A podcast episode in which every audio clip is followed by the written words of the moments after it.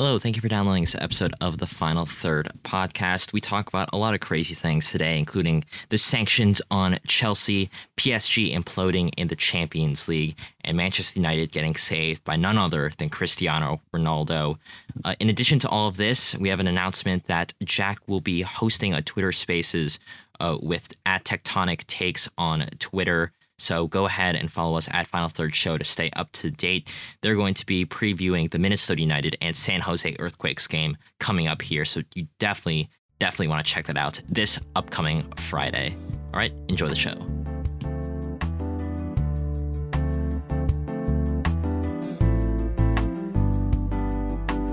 Hello, welcome back to the Final Third podcast. It's Monday, it's our news and predictions episode. Uh, I am AJ Tabura, one of the co hosts, a fan of Minnesota United, West Ham United, and the U.S. national teams, all of which relative good news, I suppose, for all of them. Uh, except for Minnesota United, they're playing right now, so I guess I can't really talk about that. There is some Uh, good news from that. Yeah, you know. there's some good news. Dayne St. Clair just saved a penalty. That's always fun. And I'm joined, as always, uh, by my co-host Jack. Jack, how are you doing? Uh, pretty good. Sad that spring break's almost over, Oh obviously. yes, but yes, yes. uh, you know, I'm a fan of Chelsea, which has gone. We'll, we'll- we'll talk about how it's gone this week for for Chelsea. Um, and I'm a fan of Atalanta. Uh, we, we're not going to talk about them, but we might be able to start talking about them because they did okay, maybe a little bit. And I'm a fan of Minnesota United and the U.S. and French national teams. Yes, sir. What, what, what a great week for uh, our teams. Uh, mixed bag for Chelsea, I suppose, but I, I guess Yeah. we will talk about that. Uh, as always, follow our Twitter at Final Third Show. Link will be down below, as well as to our website, finalthirdshow.com, a good one stop shop for all things podcast related. And yeah, we have a qu- quite the show for you guys today because, you know, as always, it's Monday, so we talk about the biggest news stories in the soccer world, both on and off the field. And there were a lot of big things that have happened off the field and some big things happen on the field as well. So let's get started. We have some Chelsea news to talk about. If you guys have been paying attention, we have been talking about uh, the Chelsea sanctions because Abramovich, uh, Abramovich's ties to uh, Vladimir Putin and the ongoing Ukrainian-Russian war, and that has hit Chelsea pretty hard. Uh, Roman Roman Abramovich was uh, slated to sell the club earlier last week. We talked about it on the show, uh, but some news came out about some sanctions to his assets. So I'm gonna send it over to our uh, our in-house Chelsea fan. So Jack, what is going on with Chelsea right now, and how will it affect them going forward until he sells the club? Yeah, well, uh, Abramovich, obviously owner of Chelsea, so Chelsea is a pretty big asset. You know, we've we've talked about that in the past few weeks about how it's kind of been used as a tool to gain influence. Soft power has been thrown around a lot, but now it's actually starting to affect the club. And uh, perhaps surprisingly for for people who maybe are just listening for the first time or uh, are recent listeners, I'm very happy with these sanctions. I, I know that sounds weird when I start explaining what they are, but I. I'm fine with them. Uh, but the sanctions that are uh, levied on Chelsea specifically are, uh, and you can correct me if I've forgotten any here, but they are not allowed to transfer players, so they can't bring in new players. Mm-hmm. They also uh, have some heavy restrictions on selling players until uh, the club is sold, which is uh, which which is a big deal for a club like Chelsea. And uh, they also cannot uh, they can't sign new contracts. That's true. So that that's very relevant given that almost every single one of our center backs is out of contract after this season.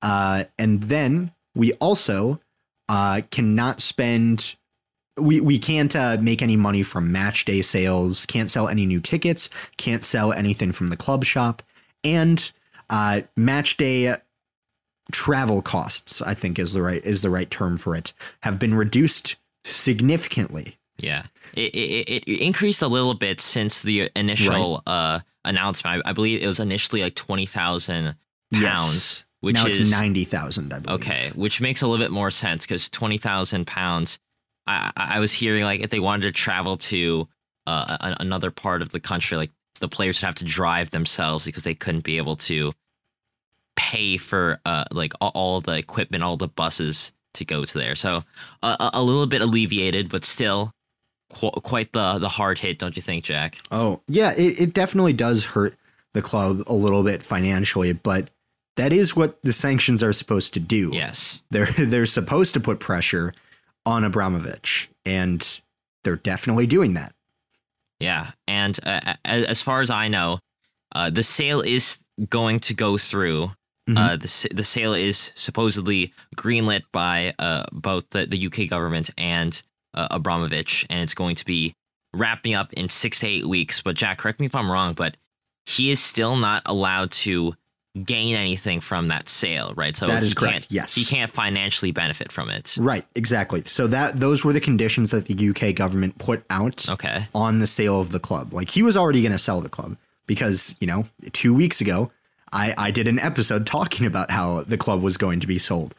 Uh so it, it's been in the works for a while, but the new condition is one no profit from the club and two uh you know, the UK government has to have a pretty big role in it. And Uh-huh. Abramovich almost immediately after that was out was like, yeah, sure. Fine. Yeah. Uh, I, I I don't know how much power he has on fighting it, so you know. Well, I mean, he he's he's rich. Let, let's he is Yeah. rich, so he could, That- he could get some true. lawyers and, and try and lawyer up. But it does seem like he legitimately just wants whatever is best for Chelsea to happen, which you don't respect for that, but not respect for all of the ties to Putin, obviously. Yes, of course. Do we have any news on who could potentially be taking over uh, Chelsea at all? Uh yes, and the name is is slipping my mind. I know that one of them that was rumored was the owner of the New York Jets, which I don't think is the top uh the top uh runner for it. Yeah, and you know what's you know what's really funny? Uh, now that I'm putting two and two together, the New York Jets owner Mhm. uh, i- is a really funny tie to Chelsea because Christian Pulisic is a New York Jets fan. Yes. So Yes. I don't know, maybe maybe Pulisic's uh, pulling some strings there. Who knows? Yeah, um I hope not because uh the owner of the New York Jets if if you look at what he's done there, um I Not don't great. want that anywhere close to Chelsea. Um I believe the the top sale uh the the top one is uh I I'm I I just opened it the article. Uh there's a Todd Boehly is, is the name and I believe he is a Swiss billionaire. I believe is is what it's uh I, I believe that's who it is. So Interesting.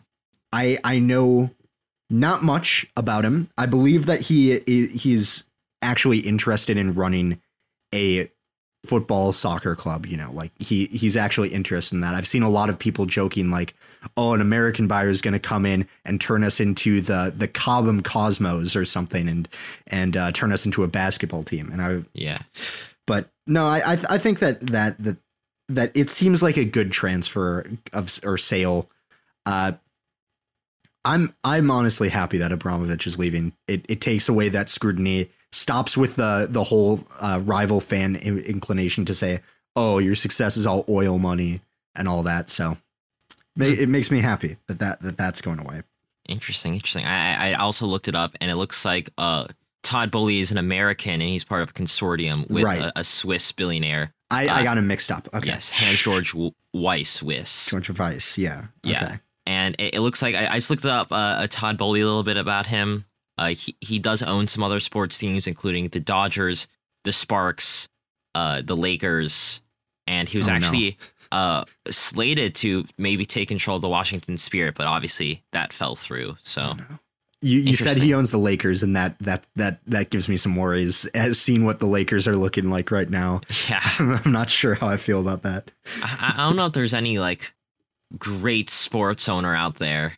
If I'm being honest, Yeah, no, there, there really isn't. I don't. I you have good ones, uh, like ones that are tolerable enough, and then you have Yeah. like middle of the road, and then just straight up bad. There, there's Yeah. not there's there's not really a good on that spectrum. I I I I- I can only think of like maybe like five franchises in American sports where they'd be actually happy with their owners. because I I know uh, Major League Baseball, all all 32 teams hate their owners. So Yep. you know, Yep. Definitely after the recent events. yeah, you, you know the vibes. I also think that the, the sanctions are pretty good. Uh, but as uh, some people have pointed out, Everton and Arsenal also have an influx of Russian money, not as as heavy handed as Chelsea, but that still exists. You, you expect hopefully some sanctions against them if you want to keep things even. And obviously, you have City and Newcastle have Qatari and Saudi money, and if if the Premier League is is brave enough to to touch an absolute billionaire, hugely powerful person like Abramovich, I don't know. Maybe they'd be able to uh, get some strings pulled for uh, sanctions against City and Newcastle. But then again, uh, the the way things are in the footballing world, probably probably not. Probably not. Yeah. Yeah. Uh, given that the Saudi Arabia sale went through and everything, obviously it's going to send more of a spotlight onto it, Mhm. but I don't think it'll ultimately change anything, unfortunately. I I agree. All right, Jack. Anything else to say about Chelsea before we move on to uh, some PSG news? I mean, to any Chelsea fans that are like completely worried about the future of the club, I've seen a lot of people doom and gloom on Chelsea Twitter just say it, just being like, uh, everything's over. We're being destroyed. Uh, Roman Abramovich was what made this club. No, it's not. Chelsea existed before Roman Abramovich. We, we uh, Chelsea have been through a lot. It will be fine. Every club goes through periods like this. Uh, like it, it happens all the time maybe not to the same extent of government sanctions, but it does happen. And, you know, I think it will be fine. It- that's, Fast that's what I, forward to like to like five years from now when Chelsea is a League One club. I'll Nah, still support kidding. them. I'll still support them regardless of where they are, you know. All right, good. All right, good. Okay, let's move on to some more, uh, s- some more drama, I suppose, because this is some off the field drama. Let's go into some on the field drama, and that is and off, actually. Yeah, on and off. Yeah. Uh, so some locker room drama, some some uh, drama in Qatar as well. I'm talking about Paris Saint Germain and their recent implosion. This is by far the biggest game that has happened in this past week, and what a game it was. So uh, the the basic story was that uh, PSG were uh, leading in aggregate in this round of 16 tie between Real Madrid and PSG, one to zero uh, after the, the their home leg. Going into uh, the Bernabeu, they ha- had the lead, and a- as you know, away goals they don't matter anymore. So they were really just trying to either find a win or keep that draw so they can advance. And it, it looked pretty good. Uh, Kylian Mbappe got the opening goal. What a run it was! He just drove right into the box, past Militao, and put it right past Courtois. Like it was uh, quite quite the goal from someone that you expect someone to be able to make runs like that when you're a, a player of that quality. Assisted by Neymar, and at that point, halftime, they're up two to zero. And Jack, I, I don't know if you uh, saw this match, uh, but it was it was honestly pretty crazy. I did not see this match Oh. actually. I I know. I I was sleeping. I'm not gonna lie. Uh, well, that's that's all right. So spring breaks, spring breaks, uh, a good excuse for that. I, I was actually watching this on my flight back from Seattle, uh, on, the TV screens in, in uh, the plane.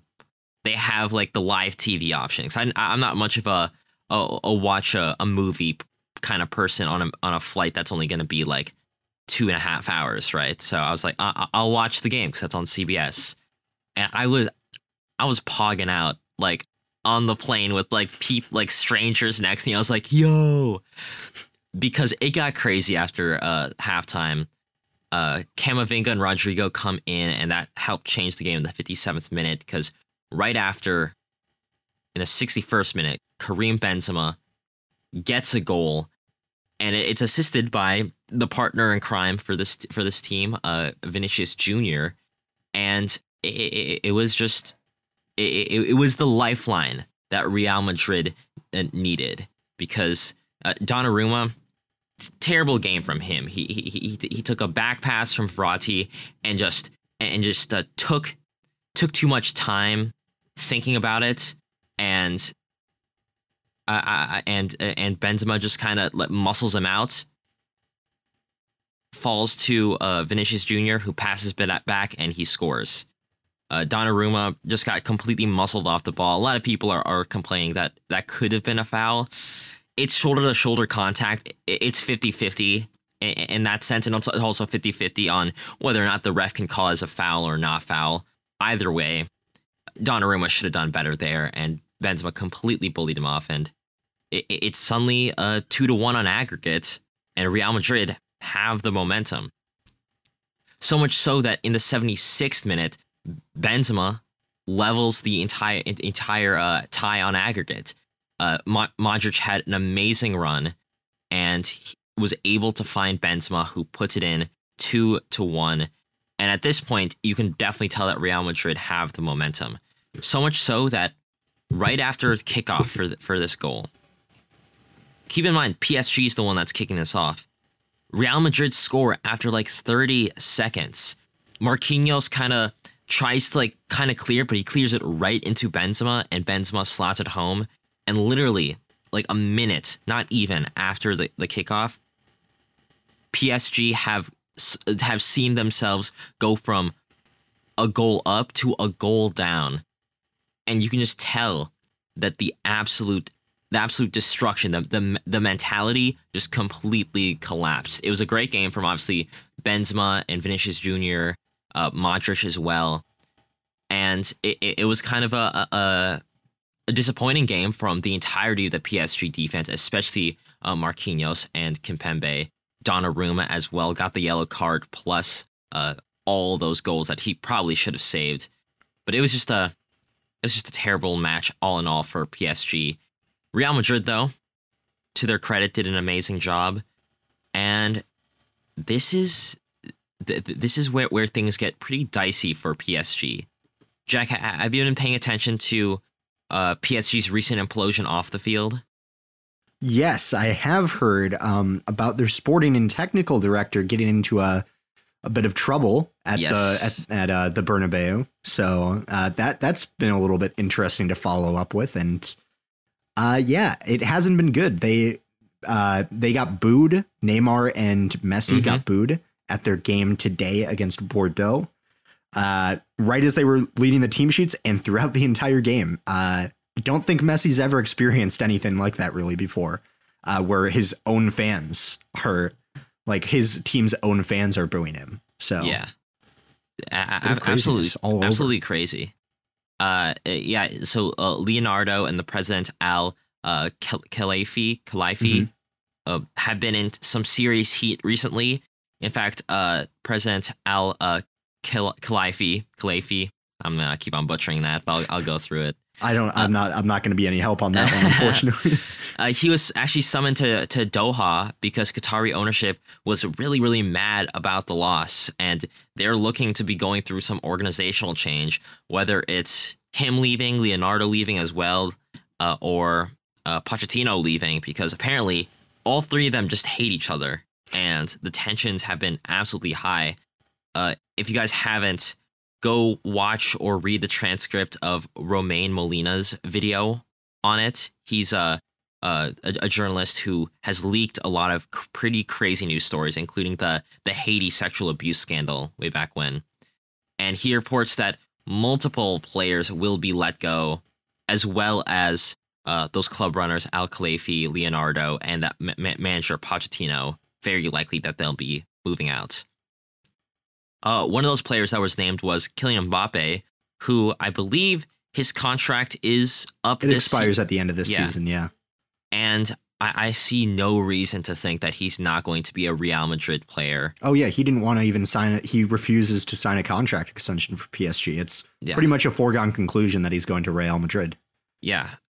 It reminds me of Kevin Durant leaving for a team that just beat them in, in the championship. But you know, whatever.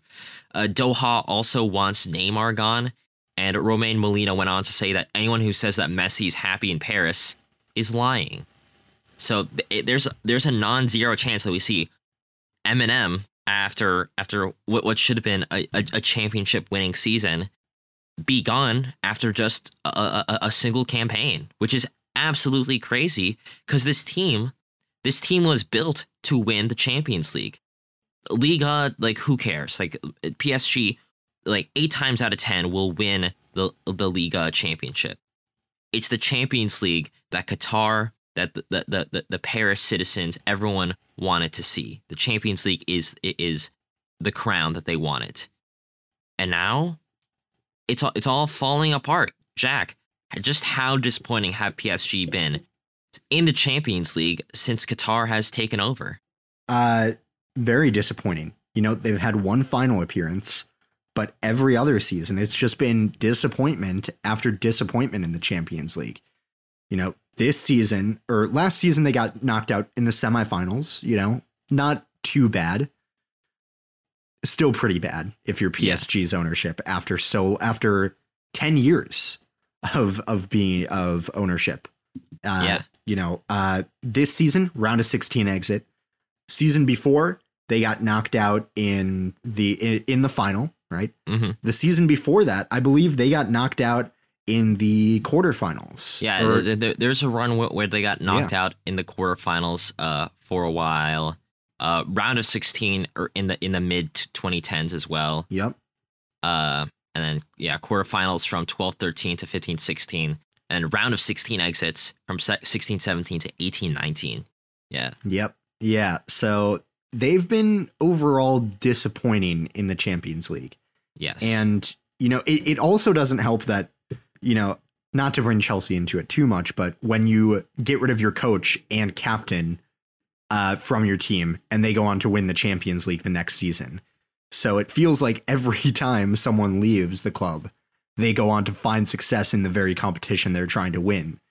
And it, it just hasn't been good for them. Uh, they for whatever reason, you know, the Champions League just eludes them. It's kind of like Manchester City, actually. Uh, you know, they've both had one final appearance, and it kind of shows that money isn't really the issue. You can have all the money in the world, but seems like there's an issue with the sporting director. Uh, if if I had to take a guess, yeah, do you think that's uh, that, that's the crux of the issue here? I I think it has to be. You know, this team on paper should be very good. And you know, it, I I don't think it's entirely the coach's fault either. Like Pochettino mm-hmm. is a decent manager. He's made it to a Champions League final before with a far worse team. Yeah. Like like leagues below this one. So I I think that I I think that it's actually ridiculous that that you know even it, it has to be the the sporting director. That's what I'm trying to say. It has to be because there is something fundamentally wrong with the strategy that they're pursuing here you know, they go in to get a replacement goalkeeper who arguably it hasn't been better than their than the one they tried to replace. Yeah. You know, uh they they've tried to get a, a bunch of star power to re, to like sell tickets and it's sold tickets, sold shirts. But what else has it done? Right? You know, yeah, well, you're getting assists it- and goals in Ligue 1. Cool. You're going to win that anyway with with the with you'd win it by getting rid of those front three, honestly. Yeah. Even without those front three, you probably still win Ligue 1. Uh, so it, it's just kind of ridiculous to to see them like do this over and over. And the one thing that hasn't changed, you know, they've gone through a lot of managers uh, that have that haven't really had the same level of success. The one thing that hasn't changed, of course, is that sporting director. I think that's the crux of your issue. Okay, I, I I agree, especially when, like like you mentioned, that they try to buy a uh, star power. How much money are they paying Ram, uh, Ramos to sit on the bench? Right? Exactly. And you you mentioned uh, Navas versus uh, Donnarumma. I, I agree. You you have two pretty much world class goalkeepers, and that money could have been spent somewhere else. And I, I I really think that that's uh, the sporting director, Leonardo, even their president, Al Al Khelaifi. They all have to leave because they have just pressed restart too many times. Too many times for it to not be a trend of them being the issue. Because when you look at the likes of 2012, 2016, uh, that that, that uh, 2019 2020 season, they've had really good players, the likes of uh, Cavani, Thiago Silva, Matuidi, uh, uh, Zlatan, Marquinhos, Kimpembe, Navas, Verratti.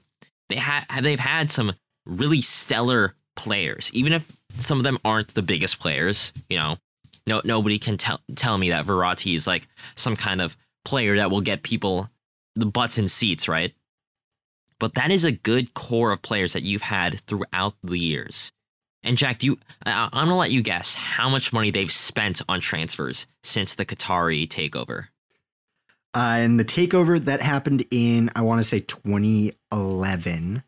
I, w- I want to say. Yeah, 2012, 2013 was their first season. I, I'm going to guess well over, well over a billion. I, I'll, I'll say 1.2 billion. All right, you're very close. 1.3 billion euros is how much they've okay. sent, and all for what, what eight Liga titles in that span. No Champions Nice. Leagues, and to their credit, they d- have lost to some amazing teams in the Champions League.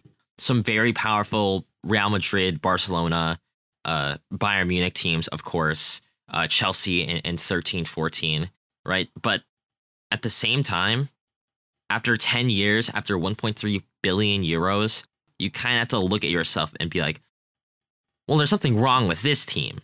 And I, I think a lot of it is just that the team building is just not there.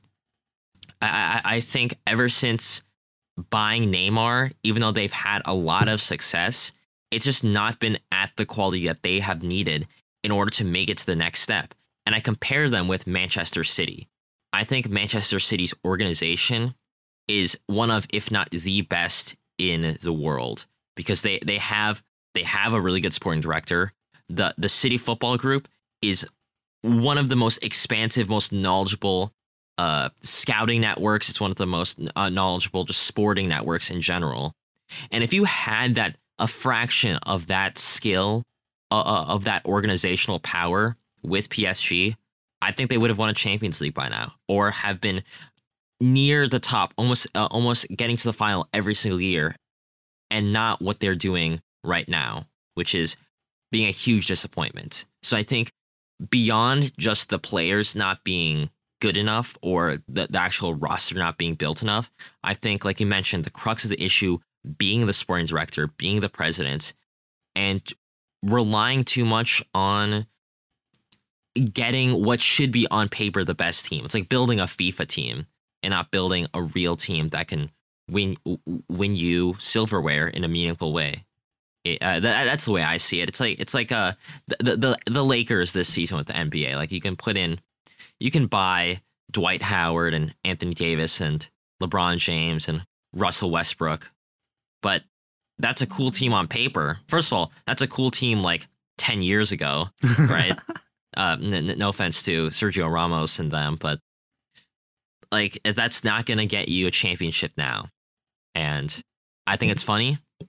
Uh, I, I think PSG's first step should be uh, finding a better uh, sporting director. Jack, do you have any suggestions for them? Because they're definitely listening to us right now. Oh yeah, they're they're definitely listening. Yeah. Uh, how about a swap deal uh, with Tottenham? Yeah, sure. Pochettino for Conte. Conte Yeah. isn't really working at Tottenham. The one manager that really did work for Tottenham for a decent period of time was Pochettino. Uh, I know, I know they had a bit of a falling out, but let's be real. Like that was the last time Spurs really had success, and Conte Mhm. knows how to get a team in in shape and can do a lot with the good players and all the money. Right? Yeah, they're, they're going they they would back him there. He would get what he wants. It it seems like a good deal to me. All uh, and also, you can buy all the players you want, but you can't buy cohesion. That's the main takeaway. Yes, yes, absolutely. Especially with the cohesion just falling, falling off a cliff after uh, this loss. Because right, like Mbappe and Neymar and Messi and all these players joined, assuming that they would be challenging for the Champions League, assuming that in the next couple seasons they'd be at that point. But I think the likes of I think I think Kylian's looking at himself and being like, "Why I could do better than this." There's no point in him staying at PSG when you have Real Madrid, when you can when you can play next to Benzema or Vinicius Junior, Vinicius Junior and Mbappe on one team. That's crazy, and I really hope that Vinicius Junior stays in Real Madrid. 'cause I- a great player. Yeah, everyone knows how much uh, of a fan I am of him.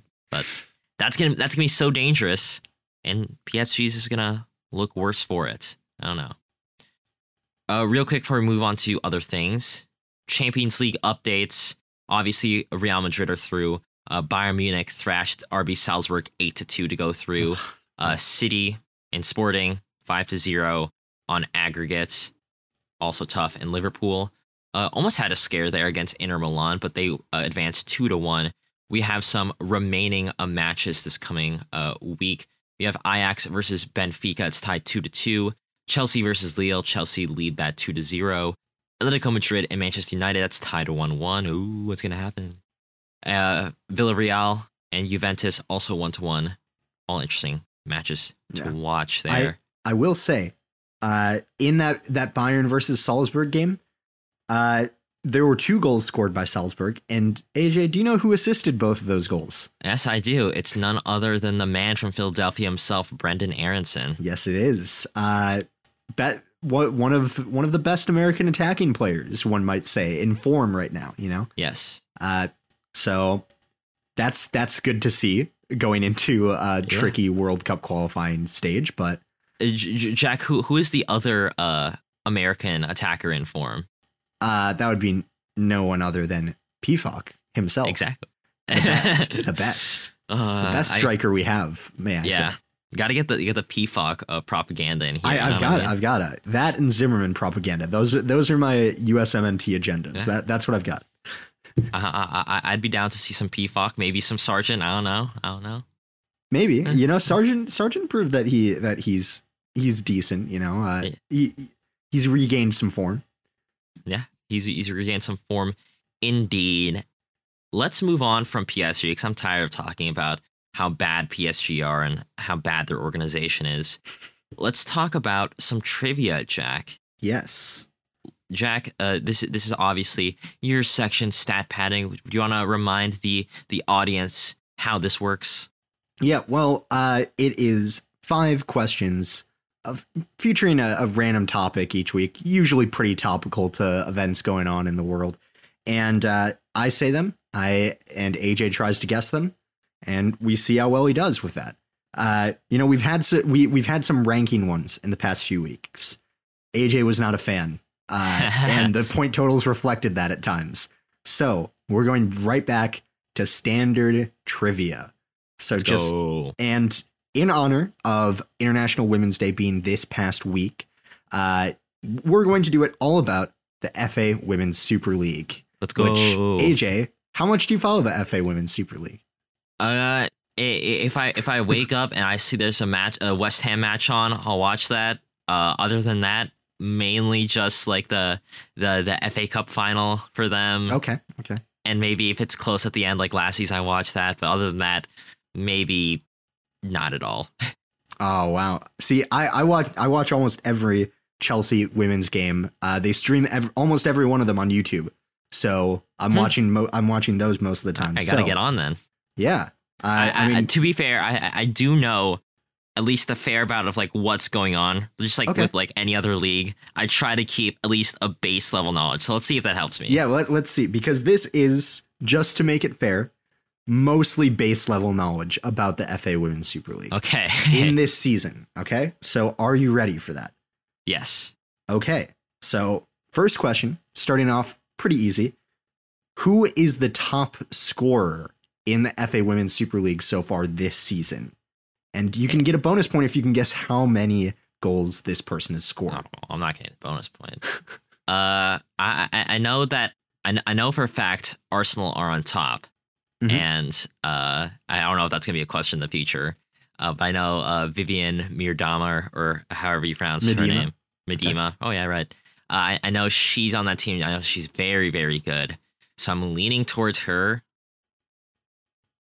But also, I feel like if you're gonna ask this question, there has to be some like Chelsea propaganda. Does there have to be? The, uh, I, I I know there will be. Uh, But is so it on I'm- this question?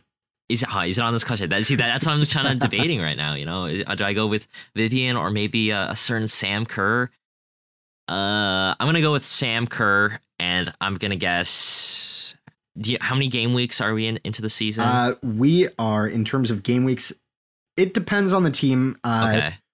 seven, 17 is the most. Uh, the least is Chelsea with 15 games played. Okay. Hmm. oh man. Well, I don't know if Sam Kerr's. I'm gonna. I'm gonna go. I'm still gonna go with Sam Kerr, and I'll go with 13 goals. She, I know. I know she's good at that. You are right. It is Sam Kerr. It is Sam and I get Kerr. the bonus point. No, you don't get the bonus point. It is 11 goals so oh, far this man. season. Okay. All right, Vivian right. Miedema, 10 goals. So just one behind. Uh, I will say, though, and this is where the Chelsea propaganda comes in. Uh, the, Sam Kerr has played less games. So, you know, I mean, just. Just saying, just Sure, saying. sure. uh, so the next question then is which team has the most red cards given out during this season? red cards. Yep, red Ooh. cards. That, that that that's it. That's an interesting, an interesting stat to to think about. I guess. Uh, red cards. I'm gonna go with Reading, just because Because it has red in the name. it has red in it. Yeah, I don't know. It's a shot in the dark. You are incorrect. Actually. Reading do not have a red card What? this season. Gotta live up to your name. There's only one team with two red cards in the FA Women's Super League this season, and that is West Ham United. I should have guessed. I, I, I West should have Ham known. have two red cards, both by I believe the same player as well.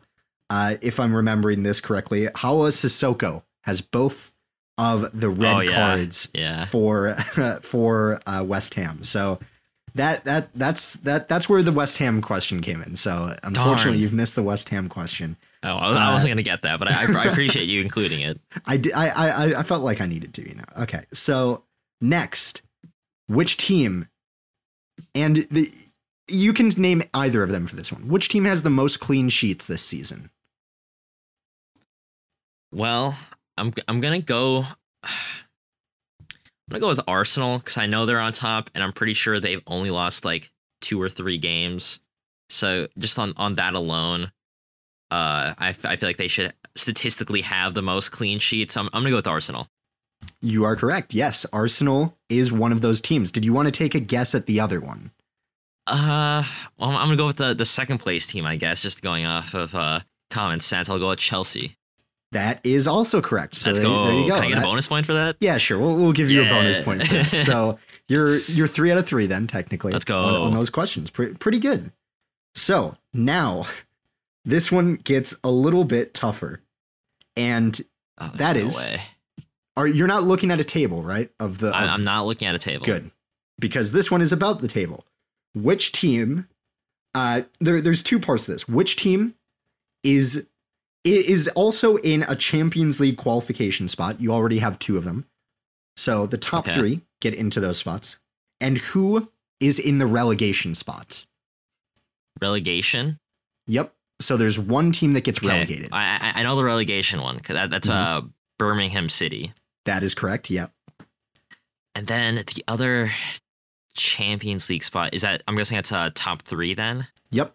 The the top three. Yes. I I, I just I just know that Birmingham City is just very bad. I, I, Yep, do, this do they have do they have a win this season? Uh, they have one win. Yes, Okay. one win and one draw. All right. Well, I'm gonna go. I don't think it's City, because I Okay. I, I I haven't been hearing a lot of uh fanfare about City. Uh, I, I know that Manchester United is like fairly pretty good. Uh, they have the likes of like uh Alessia Russo. I want to say. Uh. I'll, I'll I'll go with United, even though I'm not I'm not super confident then at all. That is correct as well. Manchester right. United are in fact in third place. Yeah, is City fourth maybe? nope, City is fifth actually. Tottenham is in fourth place. Oh right yeah, now. okay. Uh, although I will say that Manchester City do have a game in hand on Tottenham, so they very well could be Okay. uh, in in fourth place. I, uh, I the wasn't even thinking about. Tottenham. I was assuming that both the women's and the men's team were bad. So I, I mean, the women's team is doing a lot better than than than, than the good. men's team. Uh, I'm not sure if that. I mean, Everton women are doing better than Everton men as well. You know, uh, so but to be fair, it's not hard to do better than those than those teams. So, okay, fi- are, are you ready for the final question? I am. Can you name all 12 teams that are in the FA Women's Super League. Dude, this, is terrible. this is not okay. Okay, okay, okay. Uh, okay. I, I'm, I'm, I'm gonna keep this on my hand. So we got right. Chelsea, United, uh, Manchester United, Mhm. Manchester City, Tottenham, Reading, Birmingham. I remember Reading and Birmingham because they're like the the two championship clubs that are like there. Mhm. West Ham United. You just mentioned Everton. Uh, and then I have I, I have four more. Yep. Ooh, uh, uh, Aston Villa is one of them. Yep. Leicester City, I know is one of them. And there's two more that I don't know. Uh, uh, if I'm okay, so let's think Premier League clubs that have a women's team. One of them Uh, you're blanking on so hard because you have you you should have mentioned them, but you haven't yet. Oh no, uh, did I say Arsenal already? no, you haven't. That's that's what that's okay, the one that I was okay. So there's one. Do I have one more then? One more, yes. There's no way then. I, I I guess all like the obscure ones. So this is one that's hiding in plain sight. You could say that, yeah. I, I- I'm gonna go with. Oh, there's no way. Uh, I- I'm gonna I'm gonna go I'm gonna go I'm gonna go with Wolves. I don't know. I I, I It don't is not wolves, Oh. I'll, I'll I'll give you the I'll I'll give you we'll give you 11 twelfths of a point for that, I guess. Okay, okay. There you go. the I- last one is Brighton and Hove Brighton. Albion. Yep. I was gonna I was gonna guess Burnley. No, I don't no, know. no, I don't know. Burnley I, I was not even close. No I Burnley here, close. but- okay. Brighton and Hove Albion are in eighth place, so a pretty mid-table team, but they've gotten some important, some interesting wins over the past few years. I remember they got a, a really big win against Chelsea a few e- either earlier this season or late last season, but it was a good win from them. So, uh, but you know what, you did pretty well overall in, in yeah, that. I'm know? happy with that. Uh, so not not too bad for uh, the for the FA Women's Super League trivia. Uh, Let's go. got most of the teams. Got got probably most of the teams that you should get. So yeah, uh, I'm glad you didn't forget your own team. That that that would have I- been embarrassing in there. But I'm glad too, and I'm pretty embarrassed that I, I forgot Arsenal until the, right the end. And Minnesota United just scored, Jack. How about that? I'm behind. Oh no. oh no, I'm sorry, I spoiled it for you. oh, that's a good goal though. That that is, is, a great good goal. and it was Amarilla. He he paid back one of the goals. Uh, 23 good. more or 22 more, I think he owes. So we're, Yeah, we're getting um, there. L- l- let's talk now about a striker that Amarilla is better than. Let's talk about Cristiano Ronaldo. yeah, that's right. That's right. Let's go into some scorelines for some of the important games that have happened in this weekend, starting with Manchester United versus Tottenham Hotspur. Quite, quite the game uh, in this match. Three to two win for the Red Devils. An important win if they want to have any chance in uh, keeping back Arsenal for that top four spot. And this was quite the statement uh, for them. Started off with a Cristiano Cristiano Ronaldo goal, one to zero, assisted by Fred, who I think had a very, very good game. And I've been saying that a lot more often since uh, Rangnick took over. Yeah, so it's kind of scary. I, he's like Yeah. one of the he's one of the players that's really improved under him. yeah, I, I, it was a, it was a very good goal, top left corner. Uh, Lloris tried, but it was just perfectly placed, kind of what you expect. Uh, Harry Kane then scores a penalty because, of course, he's going to score a penalty. but in the 38th minute, Cristiano Ronaldo scores again, assisted by Jadon Sancho, who has also been playing a lot better in recent games. I don't have like his stats up right now, but if I pull them up, uh, you can see that like he he's been on pretty good form since uh, February start. He's gotten a goal, two assists against Leeds, uh, a goal against uh, City. I guess the only goal that United scored, and now an assist uh, in this uh, last game. And he's been putting in work. I think defensively, he's also been uh, pretty good. And so Cristiano Ronaldo gets his brace. Um, and uh, yeah. And then, however, who else but Harry Maguire scores um, a, a pretty pretty ugly own goal to level it two to two. I mean, what, what do you expect? Exactly. he's- yeah, it's kind of what you expect from him Yeah. at this point in time. I, I I have seen a lot of comments on it, and I- I agree. Harry Maguire isn't a terrible defender. Like he he was fine with uh, Leicester City.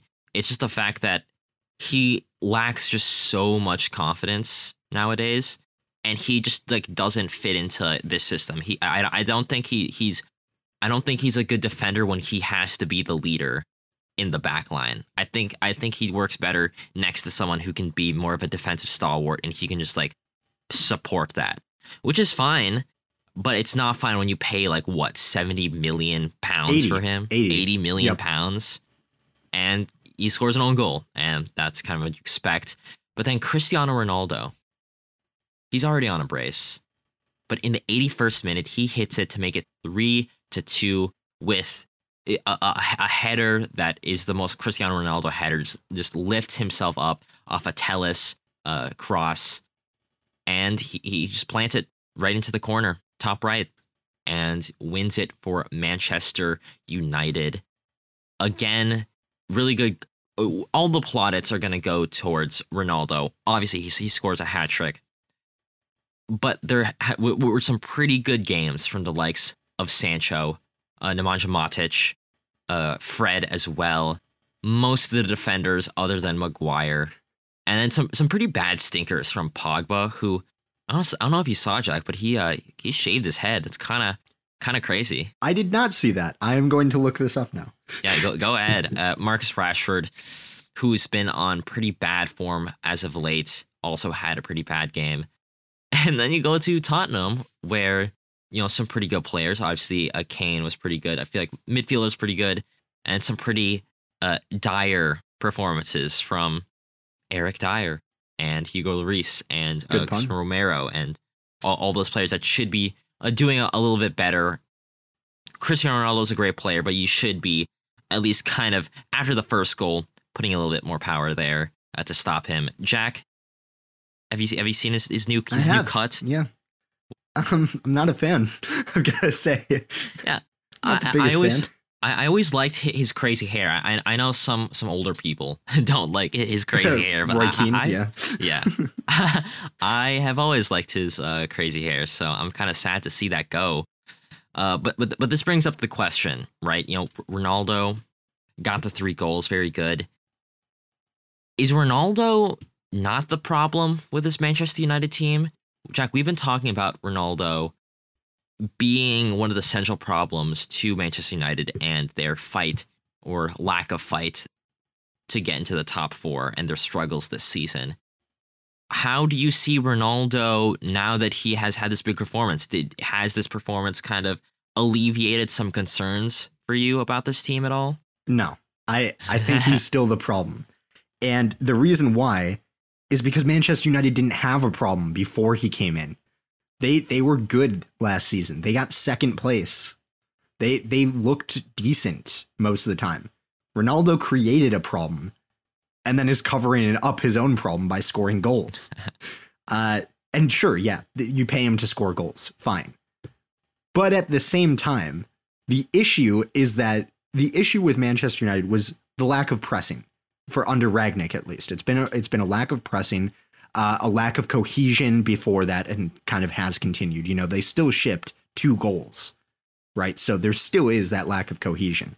Uh, I I think that the issue is still there. It's just kind of being masked up by scoring a hat trick, and fine, you know, you can run on that a while, but at the at the same time, it, he still has created the problem. And Mhm. I, I feel like it was entirely a publicity type signing. And I have not been a fan of it. And I, I don't think that he's really delivered to the level that Manchester United thought he was going to. You know, he he has undoubtedly delivered in some games, but he has also created a lot of issues as well. Mhm.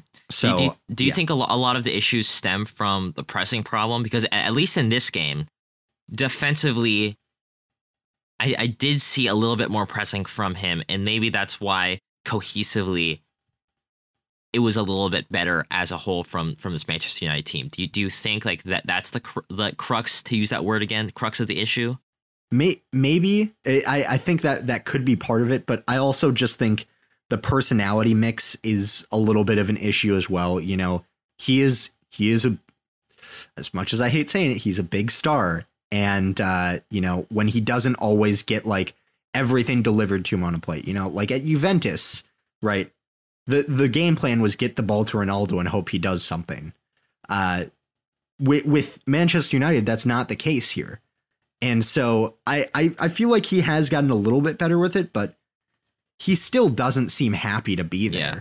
So I and I I I wouldn't doubt if like you know he's gone from there after this summer. I I wouldn't doubt it honestly.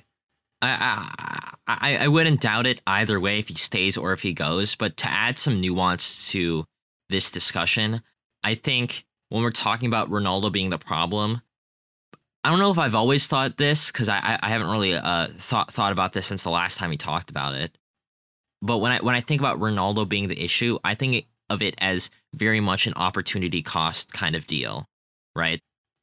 Where because of the fact that he costs so much money, he's the most expensive uh, Premier League player in terms of salary this this uh, this season. So there's that opportunity cost with well, if you spent that money somewhere else, would he w- would the team be better off for it?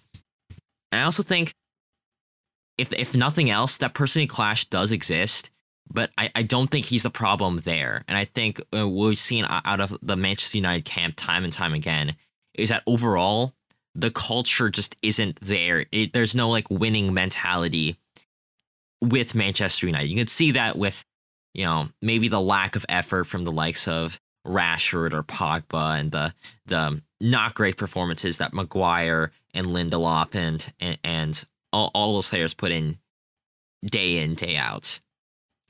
But to go back to that opportunity cost bit, he's not a bad player, obviously, right? Can we both Right, agree on yeah. that? Yeah, he's not a bad player. And I, and I- and as crazy it is, he's not washed even at 37 years old. You know, you know, he's the type of player that can just out of his butt pull out a performance like this, score a hat trick against uh, uh, league rivals, and, and and be a big time player.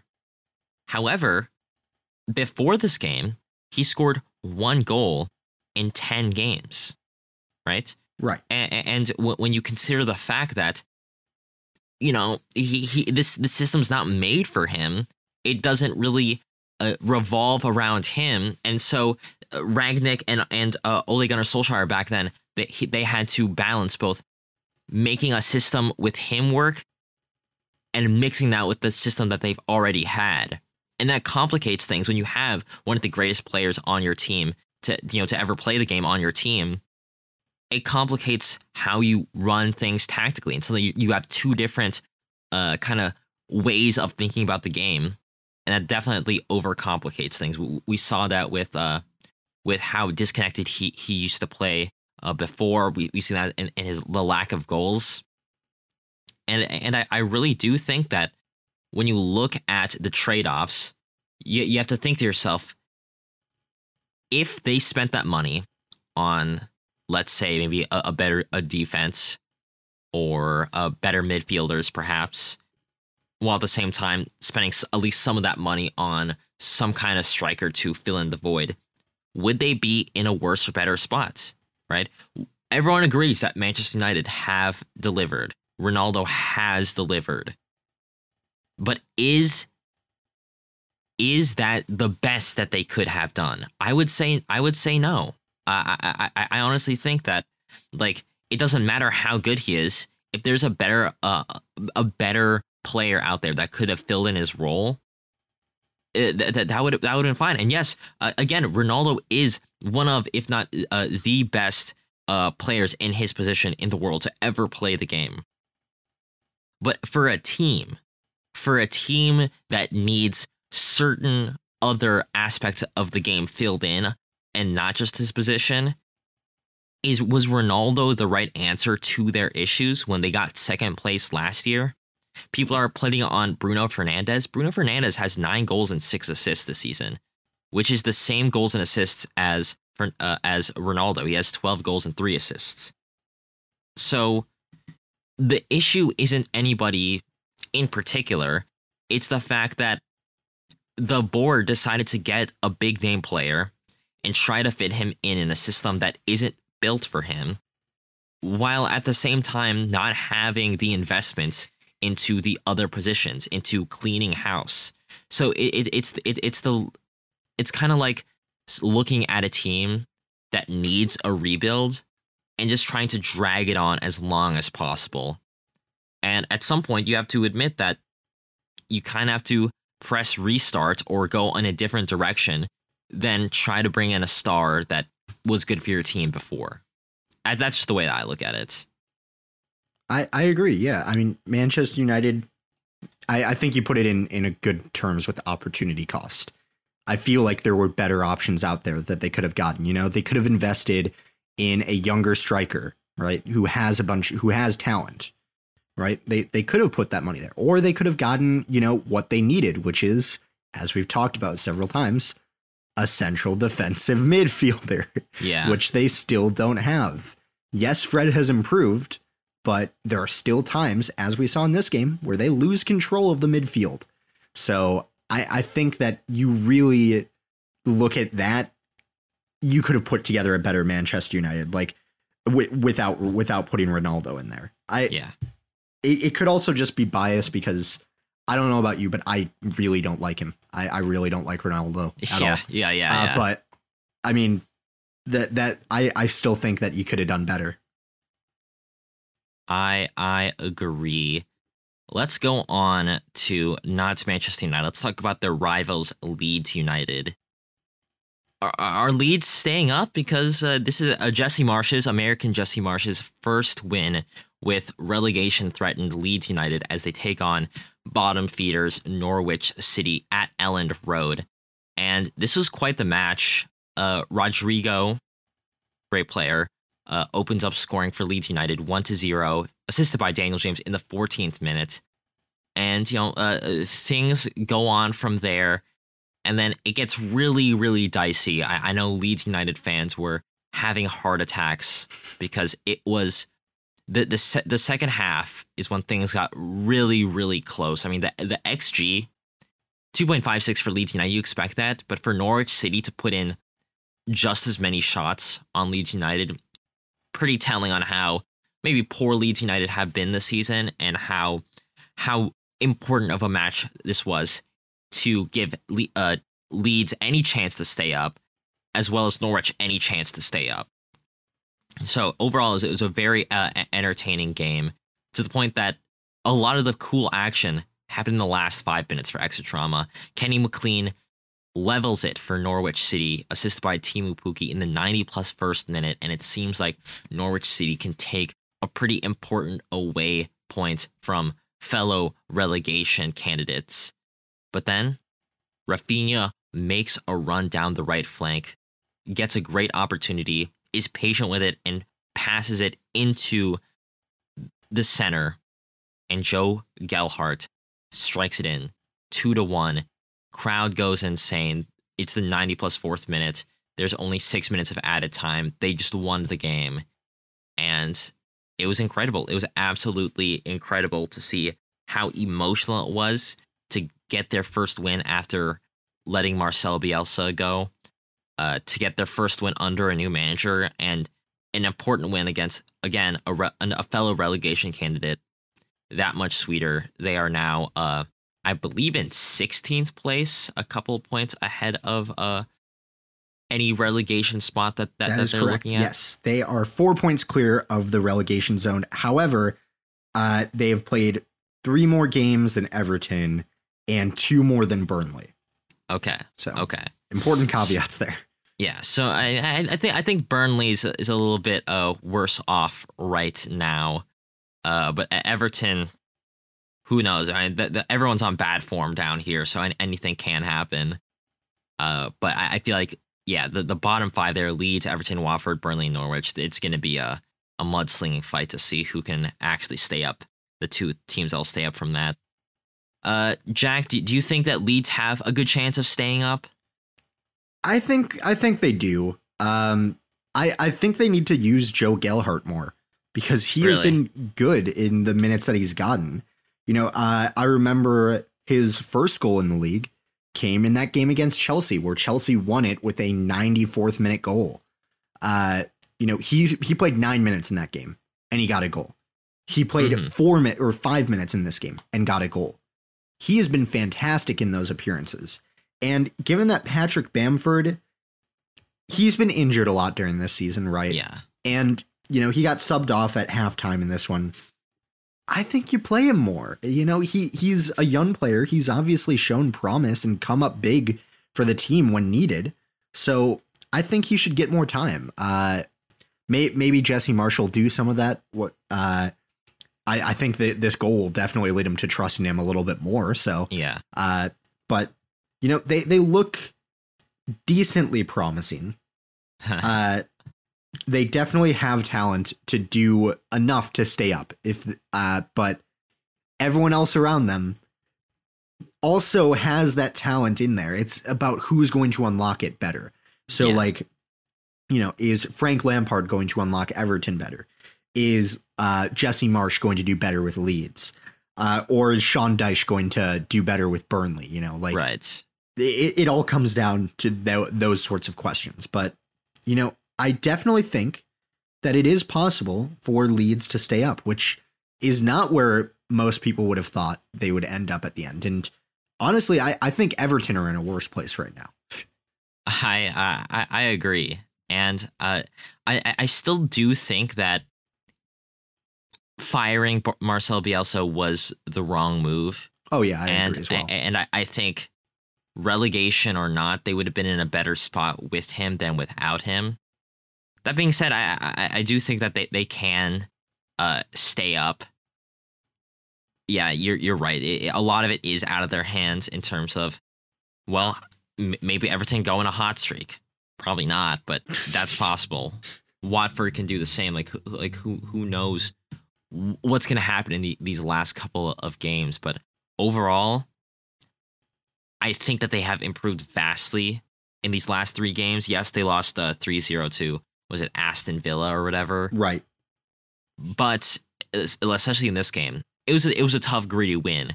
But they've looked a lot better. Their xG was two point five six. They are creating a chance. It's about putting them away. It hurts that Bamford is coming back from injury, so he isn't on that same form. But if they can get the likes of Gelhardt, if they can get the likes of uh, Raphinha to score some goals, Daniel James, Rodrigo to score some more, then once we get that conversion going, I feel like Leeds United do have a good chance of uh, of staying up because if they find those goals, if they get healthy and get those finishing boots on, they'll be a lot more dangerous than where they were just a month ago. And yeah, I mean that's all I really have to say. Uh, it's hard to give ever a definitive answer on whether or not some other team could stay. 'cause it's like, well, if they keep on doing this, then Yeah. obviously, yeah, Yeah, if they keep winning, then yeah, sure. yeah. but at, fr- from the trajectory that I've seen from them so far, it has looked a lot better. All right, so let's talk so quickly about some CCL and MLS. Obviously, I was at the Seattle versus Leon game last uh, Tuesday. I already talked about that. One three to zero. We are currently in the quarterfinals of the Concacaf Champions League, which means a lot of a, a, lot of interesting ties between MLS teams and leagues that you wouldn't really see them play against. Like, for example, NYCFC versus uh, Comunicaciones of Guatemala. NYCFC lead that three to one, and then you have all the usual Liga MX versus MLS uh, games that you usually get in the Concacaf Champions League. New England versus Pumas. New England take a very commanding three to zero lead. Same with uh, Seattle and Leon. Very very good lead to go into the away leg, and even though you know it's possible that they choke and lose four to zero uh, in in uh, Mexico. Also possible they hold on and we see maybe three out of four MLS teams move on to the semifinals. Of course, the team I'm not talking about right now is CF Montreal because they lost one to zero at, uh, at Cruz Azul. But At Cruz Azul, know. yeah, it was at Cruz Azul, so they go back to uh, uh, Montreal to maybe score one or two goals and you know send it to overtime or send it to uh, penalties or maybe just win it outright. Jack, I, I know you want to see all four teams. Do you think? Do you think Montreal has a realistic chance? And, and like, you could, you could be honest. I want to say yes, but I also feel like the answer is no. Just looking at how they've been playing recently in the league, I feel like the answer is probably no. Yeah, I th- th- mean- they they have not been good there. Um, they've scored two goals, but conceded eight. Yeah, that's Uh, really yeah. bad. I, I, I said in the preview that the one weakness that I saw was the goalkeeper. Uh, that's that's come true so far. yeah. Um, but you know they they they played in a hard place to play. They could theoretically come back and win it. You know they did that with Santos uh, before. Uh, Santos Laguna, I think is is the Mhm, yep. full name. You know they they they won the home leg. I think it was three to one or three to zero. It was they scored three. I remember that, but uh, you know they they they could they could come back into it.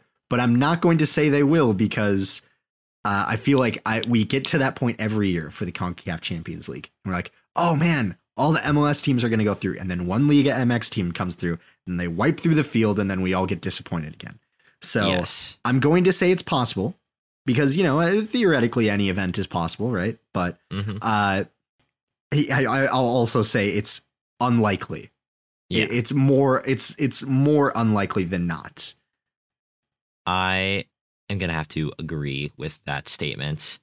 Uh, I I also th- look at the stats, and they had one shot the entire match Yep. last time compared to Cruz Azul's 19. And even though they will be at home, we've seen time and time before uh, the fact that even e- even if you uh, are at home, there are a, a lot of uh, Mexican fans everywhere, a lot of Cruz Azul fans everywhere, and they will come in droves and they will they will support their team, and that means that you have to be playing as if you're away from home a lot of times, even at home. So very tough, very tough indeed. Uh, some other MLS results that I thought was pretty were pretty interesting. RSL came back and beat the Revolution away from home, three to two. Chicago, Jack uh, tweeted out, has not given up a goal yet. Only Uh, team in uh, MLS. only team. Uh, Gaga Slonina, their 17 year old goalkeeper, has been very, very good these past couple games, and they won 2 to 0 against DC United. Seattle and Cristian Roldan defeated LA Galaxy and Chicharito 3 to 2. Very entertaining game. Definitely go watch that if you have the chance. Then you have FC Cincinnati, basement dweller, beating Orlando 2 to 1. You have FC Dallas, former ba- basement dweller, and Alan Velasco beating Nash- Nashville, who we thought were going to, you know, be near the top in the West, two to zero. Houston Dynamo beat the Whitecaps two to one. Again, another former uh, basement dweller, not doing too shabby with that. And yeah, I think MLS is very entertaining. Really cool to see all those fun, fun results. Jack, before we head out, let's give some quick predictions. FA Cup quarterfinals are coming up. So let us give our quick predictions on who we think are going to be moving on to the semifinals. Why don't you go first? Why don't you run through the field and pick Okay. your, your four winners of those uh, four matches? All right, I'm just going to go in the order I see them on FotMob here. So first, Middlesbrough versus Chelsea. Uh, I think Chelsea will win that one. Yes, they're playing at Middlesbrough, and yes, Middlesbrough have been good in the championship, but I also think Chelsea have the quality to get that done. Um, and plus, they have to get to another FA Cup final to choke it away inevitably, like they have in the last two seasons. Haha. Yep. Um, Yep. And then we've got Crystal Palace versus Everton. I, I think Crystal Palace win that, even though neither of them have been. I want to say neither of them have been great recently. Well, Everton's been terrible. Well, let's yeah, out of the exactly, exactly. That that's that's the thing that like Crystal Palace have had a few good wins recently. Uh, not to the same levels as they were earlier in the season, perhaps, but they're still better than Everton. And I mean, to be fair, it's not hard to do that. I feel like right now, but Crystal Palace, I feel like I, I trust them to win that one. Uh, Southampton versus Manchester City. Now, here's the question: uh, Are Manchester City going to put their energy into the FA Cup, or are they going to focus on the league because Liverpool is coming close to them? I think e- either way, they probably still have enough to take down Southampton. Uh, Southampton recently are have lost three games in a row. Uh, not great from them. Uh, I think Manchester City could probably win that one. And then we've got Nottingham Forest versus Liverpool in probably the most uh, lopsided matchup, I, I'd say, uh, of this round. I think Liverpool win that, even though they're away from home. Uh, although there is a chance that they rest all their players, you know, I, mm-hmm. I feel like that is a distinct possibility. And if that happens, uh, Forest have gotten good results against uh, against Premier League sides in this in this competition already this season. Right. You know, uh, they they beat Arsenal and Leicester. Uh, Arsenal is probably the more impressive of those two that they that they've beaten because Leicester have not been great this season, mm-hmm. but they they are the current FA Cup holders, so that does count for something. Uh, I think it really depends on that one, but in in most of the cases, I see Liverpool winning that one. All right. I'm gonna have to agree with you across the board. Chelsea versus Middlesbrough. Obviously, Chelsea's going to win. Um, I, I think even if Chelsea rest a lot of their players, even their B teams better than Middlesbrough. Everton versus Crystal Palace could be close, but I, I, I do like what I see from Crystal Palace more so than with Everton. I'll go with Crystal Palace. City versus Southampton. I think if they focus on the league, they still will win this like 3 yeah, 0. Yeah. like they, they can put like who's their backup goalkeeper? Uh, Scott Carson in uh old old man Carson and I I, I still think they'll win.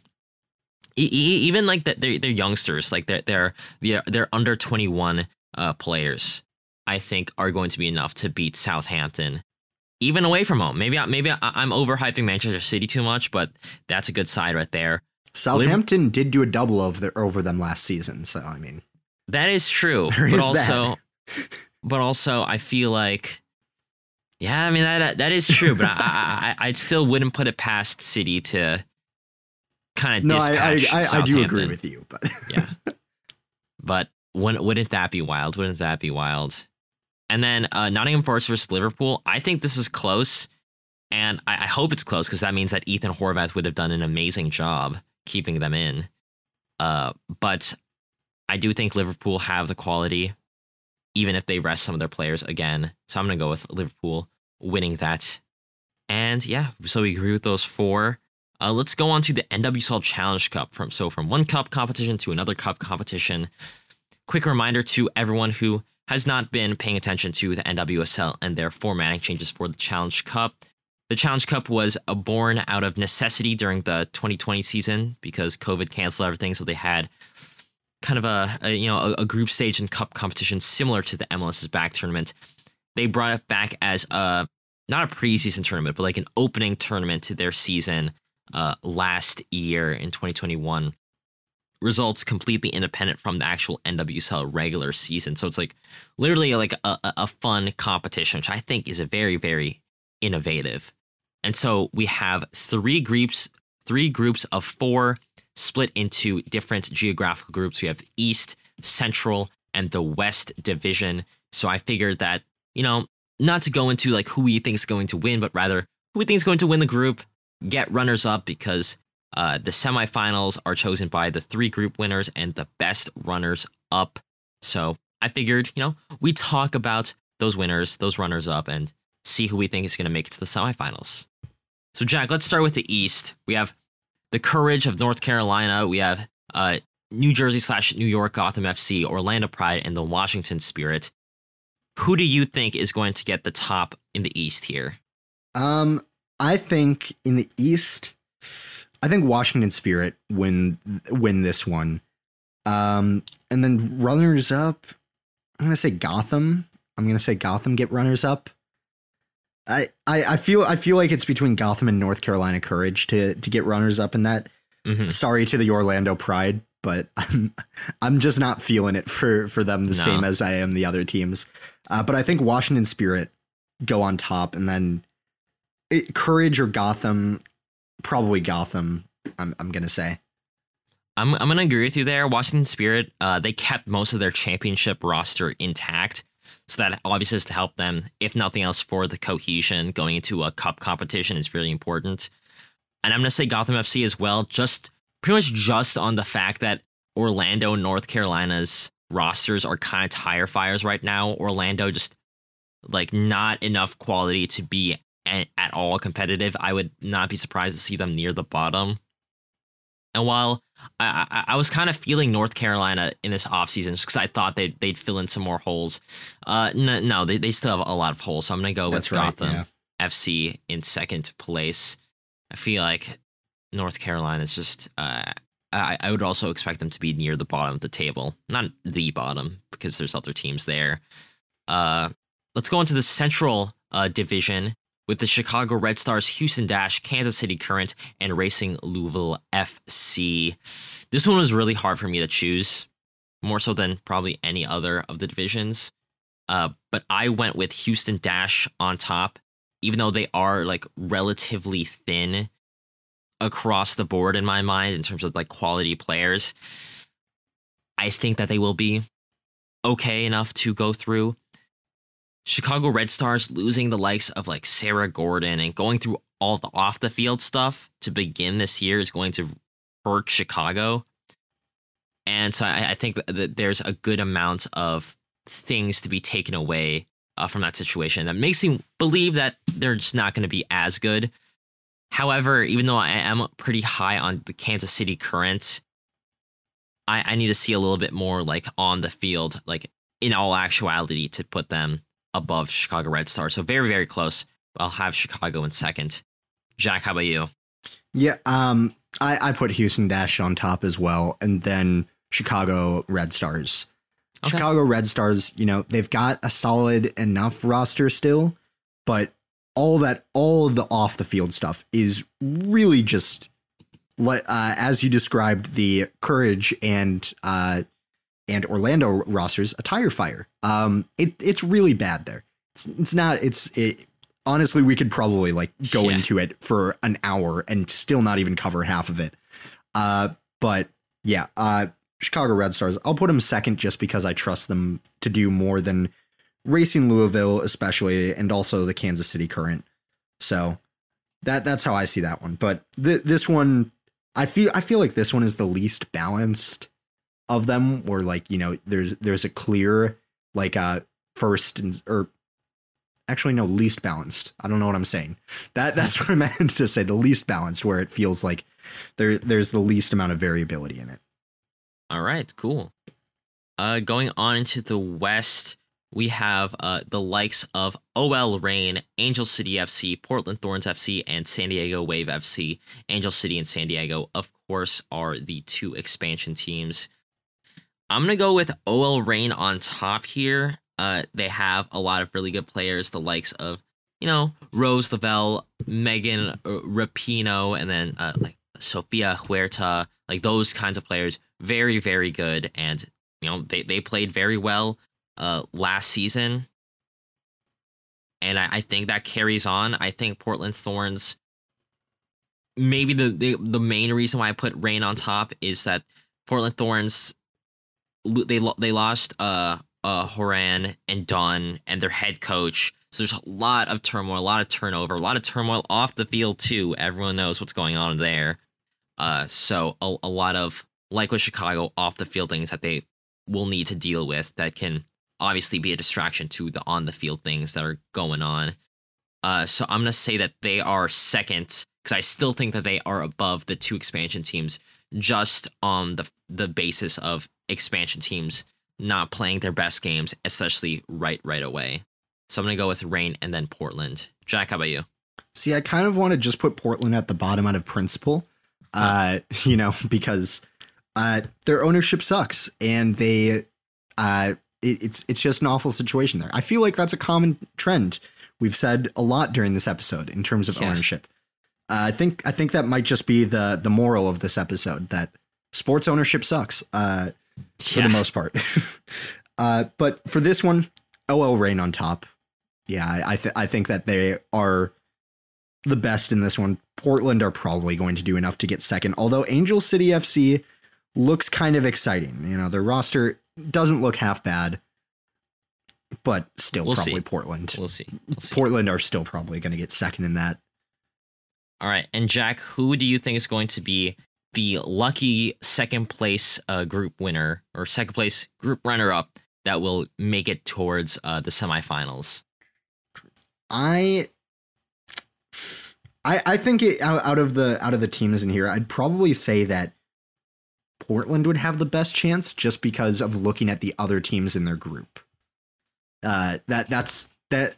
I, I'm again sorry to dunk on the expansion teams, but the same time, expansion teams typically are not very good. So I feel like it makes the most sense logically. Oh, Jack, we have the exact same line of thinking for all of these predictions, actually, because I also picked Portland Thorns because I, th- I can see all the other uh, teams like Red Stars and Gotham trading points or uh, splitting points between uh, the other teams. But Portland, I would expect to be out of all the other teams, be the one to win, win the most of those games. So I'll, I'll put them in that semifinal spot as well. All right, Jack, that is all for our predictions and all for this episode. Do you have anything else to say uh, to our listeners about any of the stories in this uh, episode? Uh, no, nothing, nothing about the stories. You know, uh, it's it, it's it's been an interesting week yes. in terms of news. Uh, you know, there's always a few weeks where we're preparing episodes and are like, what do we have to talk about this week? And uh, this was not one where we had to really guess yeah. and try and try and come up with stuff. Uh, but I I will also say um, on Friday sometime, not sure when yet, uh, might be decided by the time this episode goes out. But I will be doing probably a Twitter Spaces with uh, Ivan of the Tectonic Takes. I, I, think podcast there. Uh, you know they they're they're doing a preview with me on San Jose versus Minnesota United. So if you're interested in that, uh, make sure to check that out. All right, and Jack, if people want to uh, just talk to us in general, where can they uh, find us? Uh, they can find us on Twitter at Final Third Show. You know, you'd need that to get to the Twitter spaces anyway. Yeah. So uh, at Final Third Show, you can find us on there. We post pretty regularly, uh, sometimes at the same time. Uh, and, you know, it, it's, a, it's a great time, good stuff on there. And it's a fun place to get your news from. All right, Jack. That is it for this episode. Everyone, thank you for listening. Catch us on our website, finalthirdshow.com, if you want to have a one stop shop for all things Final Third Show. All right, we'll see you guys this Thursday for a maybe international break themed uh, podcast episode. And we'll see you guys same time, same place for uh, the news and predictions episode next Monday. Tell a friend about the show. We will appreciate that and tell your dad about the show. I'm sure he would love, love to hear us talk about Ronaldo and PSG. A lot of fun stuff going on there. All right, see ya. Bye for now.